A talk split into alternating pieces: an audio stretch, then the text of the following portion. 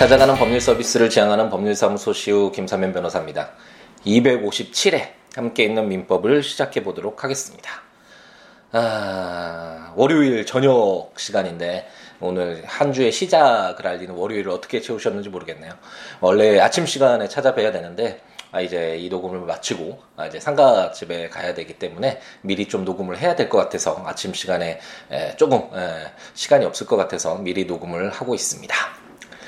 아, 저 친한 친구의 아버님이 돌아가셨는데 이제 나이가 나이니만큼 에, 이제 이런 에, 좀 에, 좋지 않은 에, 소식들을 많이 접하게 되는 것 같더라고요. 그래서 다시 한번 아, 생각을 해보게 되고 정말 아, 시간이 흘러가고 있구나 나이가 아, 먹어가고 있구나라는 생각이 들고 이런 주위에 가까운 분들의 이제 돌아가시는 그런 모습들을 통해서 정말 죽음이란 삶이란 무엇인가에 대해서 한 번 정도 다시 생각해 보는 것 같아요. 우리가 다 알고는 있지만 머릿속으로는 뭐 죽음, 인간 은 필연적으로 죽을 수밖에 없는 존재다. 이거 누구나 알고 있죠. 근데 하지만 머릿속으로 아는 것과 그 어, 실제로 어, 그러한 것이 자기의 삶에 투영돼서 어, 자기에게 직접적인 영향을 미치는 것은 약간 다른 부분인 것 같긴 하더라고요. 이반 일리치의 죽음이라는 톨스토이 작품에서 그런 점이 잘 나오잖아요. 그 똑똑한 좀 꽤 부유하고 인, 어, 스마트한 그런 주인공이 어, 자기에게 뜻밖의 찾아온 그 죽음이라는 것을 어, 정말 현실적으로 받아들이지 못하고 어, 방황하는 모습을 어떤 인간의 에, 어떤 본연의 본능적인 모습들을 잘 그려낸 에, 작품이라고 할 수 있는데 에, 그런 것들을 통해서 우리 주위에 우리가 잘 잊어버리고 있다가 에, 우리 삶에 에, 죽음이라는 것이 가까이 있지 않다라고 멀게 우리가 함께 있는 민법에서 아, 법률을 너무 멀리 에, 두고 있기 때문에 가까이 느끼게 할 수 있는 기회를 제공하기 위해서 아, 지금 이 함께 있는 민법을 시작했다라는 말처럼 에, 죽음이라는 것도 우리가 죽음을 이야기한다는 것이 우리 죽자라는 이런 취지에서 이야기하는 것이 아니잖아요.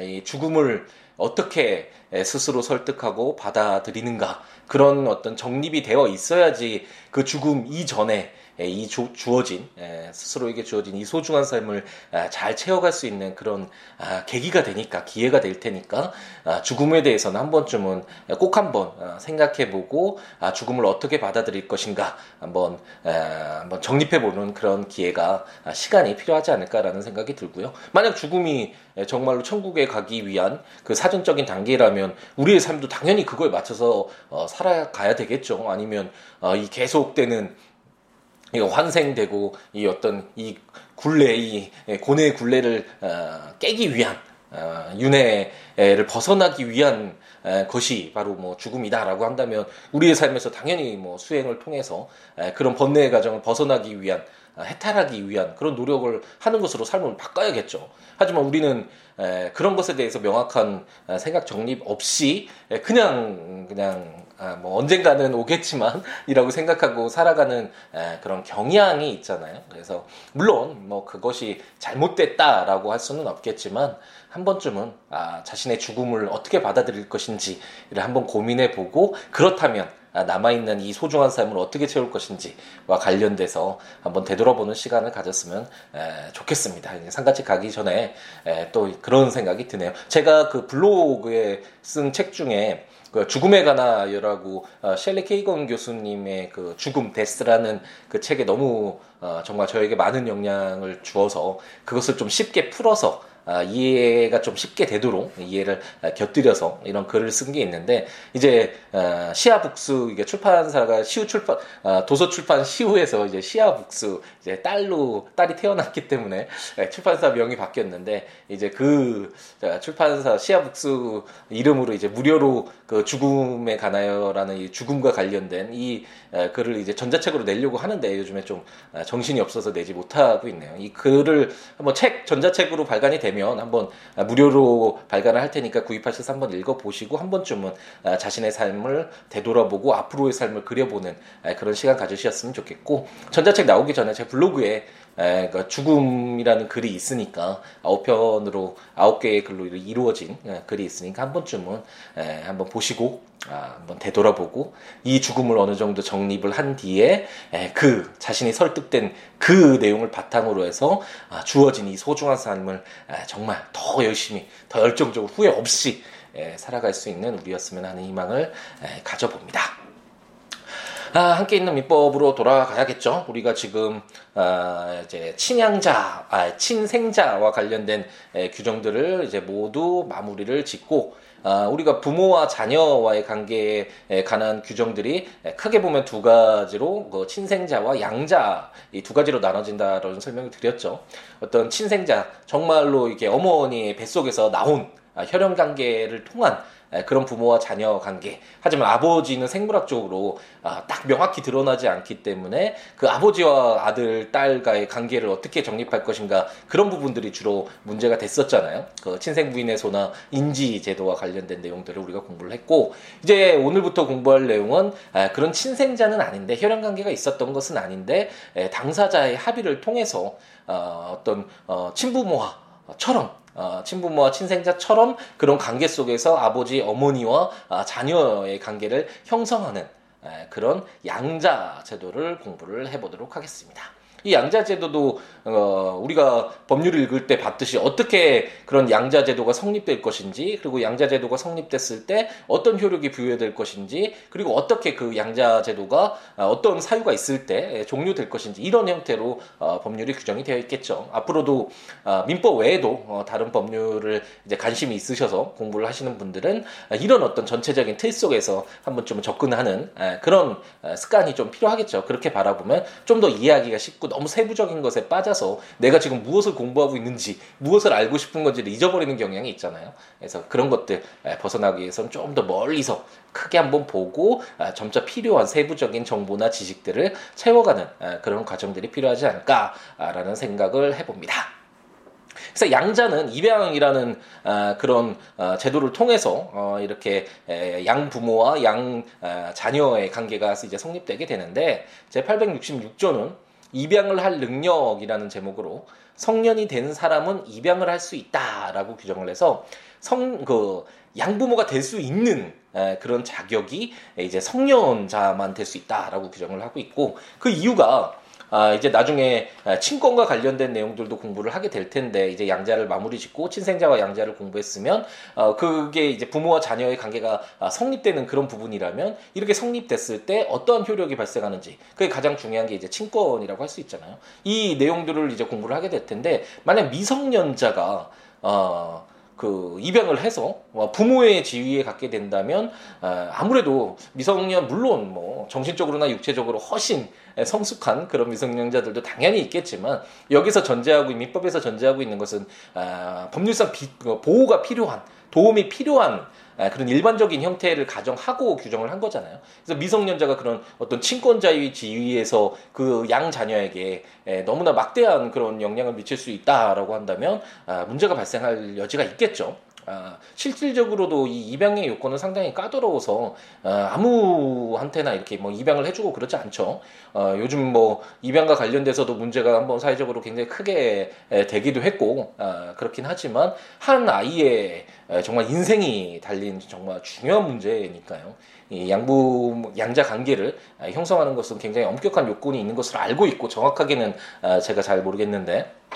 어쨌든 그 하나의 요건으로서 입양을 할 자는 성년이 돼야지만 이렇게 입양을 통해서 부모의 지위를 갖게 된다라고 규정을 하고 있습니다. 제867조는 미성년자의 입양에 대한 가정법원의 허가라는 제목으로 제1항 미성년자를 입양하려는 사람은 가정법원의 허가를 받아야 한다. 제2항 가정법원은 양자가 될 미성년자의 복리를 위하여 그 양육, 상황, 입양의 동기, 양부모의 양육 능력, 그 밖의 사정을 고려하여 제1항에 따른 입양의 허가를 하지 아니할 수 있다라고 규정하고 있습니다.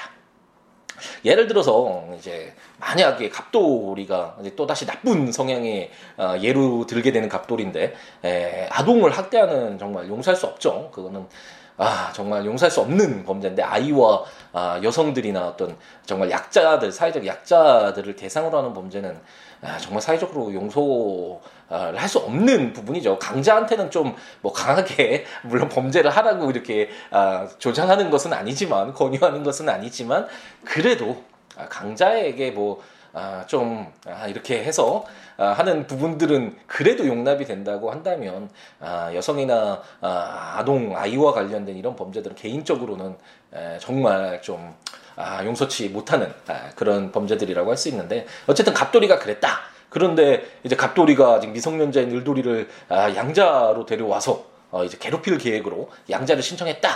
그 이게 아까 말씀드렸던 그 사회적으로 문제된 에, 양자 부분과 관련돼서 이런 허점을 파고 들어가서 무슨 이제 좀 국가로부터의 수당이라고 해야 되나요? 이런 보조금 같은 것도 이제 타서 좀 부유하게 자기가 생활하면서 이런 아, 좀 악영향도 있었죠. 어쨌든 이를 마음대로 어, 갑돌이가 성년자라는 이유만으로 866조에서 어, 성년이 된 사람은 입양을 할 수 있다라고 했으니까 어, 마음대로 이렇게 미성년자인 에, 늘돌이를 양자로 삼을 수 있다면 늘돌이 입장에서는 아, 정말 아, 큰 일이 에, 발생을 하겠죠. 음, 그렇기 때문에 미성년자를 입양을 하려면 아, 이제 가정법원의 허가를 받아야 한다라고 규정을 해서 물론 당연히 이제 입양을 하는 내일 어, 이제 아, 내일이 아니겠군요. 이제 수요일 아침이 되겠네요. 수요일 아침에 이제 뭐 양자가 될 사람이 13세 이상인 경우에는 법정 대리인의 동의를 받고 뭐 13세 미만인 경우에는 법정 대리인이 그에 가름하여 입양을 승낙한다. 뭐 이런 이제 내용들을 공부를 하게 될 텐데 그거 외에도 아, 정말 중요한 부분이니까 우리가 친생자 공부를 하면서도 아, 부모와 자녀 관계를 아, 실제 맞게 정확히 아, 이렇게 규정하는 것이 특정하는 것이 예, 중요하기 때문에 정말 많은 조문들이 있었잖아요. 뭐 인지를 하지 못하는 그런 상황들, 신생 부인의 소가 제기가 어려울 때 어떻게 아, 이런 것들을 가족 관계를 바르게 할 수 있는가와 관련된 규정들이 상당히 많이 있었는데 그것처럼 양자의 경우에도 이제 나중에 예, 이제 효력 부분에서 우리가 읽게 되겠는데 조문을 양자가 되면 친생자와 동일한 이제 효력이 발생하니까 아, 동일한 부모와 자녀의 관계가 발생하고 아, 정말 부모뿐만 아니라 양부모뿐만 아니라 양자 자의 삶도 아, 정말 많이 달라지겠죠. 인생이 걸린 문제잖아요. 에, 그렇기 때문에 미성년자를 아, 입양하려는 사람은 에, 가정법원에 에, 허가 아무래도 법원이 객관적인 제3자의 위치에서 그 아이가 잘 양부모 밑에서 잘 자랄 수 있는지 양부모가 과연 아, 양육을 할 수 있는 그런 능력이 되는지 뭐 이런 여러 가지 사정들을 고려해서 아, 입양을 허가토록 아, 이렇게 규정을 하고 있습니다. 양자 아, 제도가 어, 레오 양자 제도로 인해서 어, 발생할 수 있는 그런 어, 어떤 부작용들을 막기 위한 아, 제도적 장치다라고 생각하시면 되겠네요.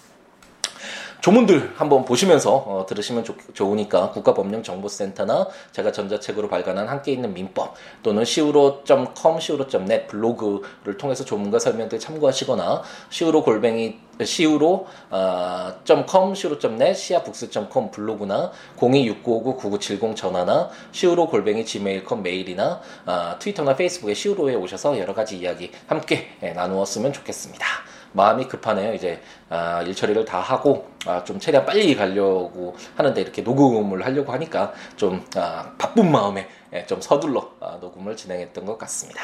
어쨌든 아침 시간에 예, 만나 뵙게 될 텐데 예, 오늘 하루도 행복 가득하게 예, 채우시기 바랍니다.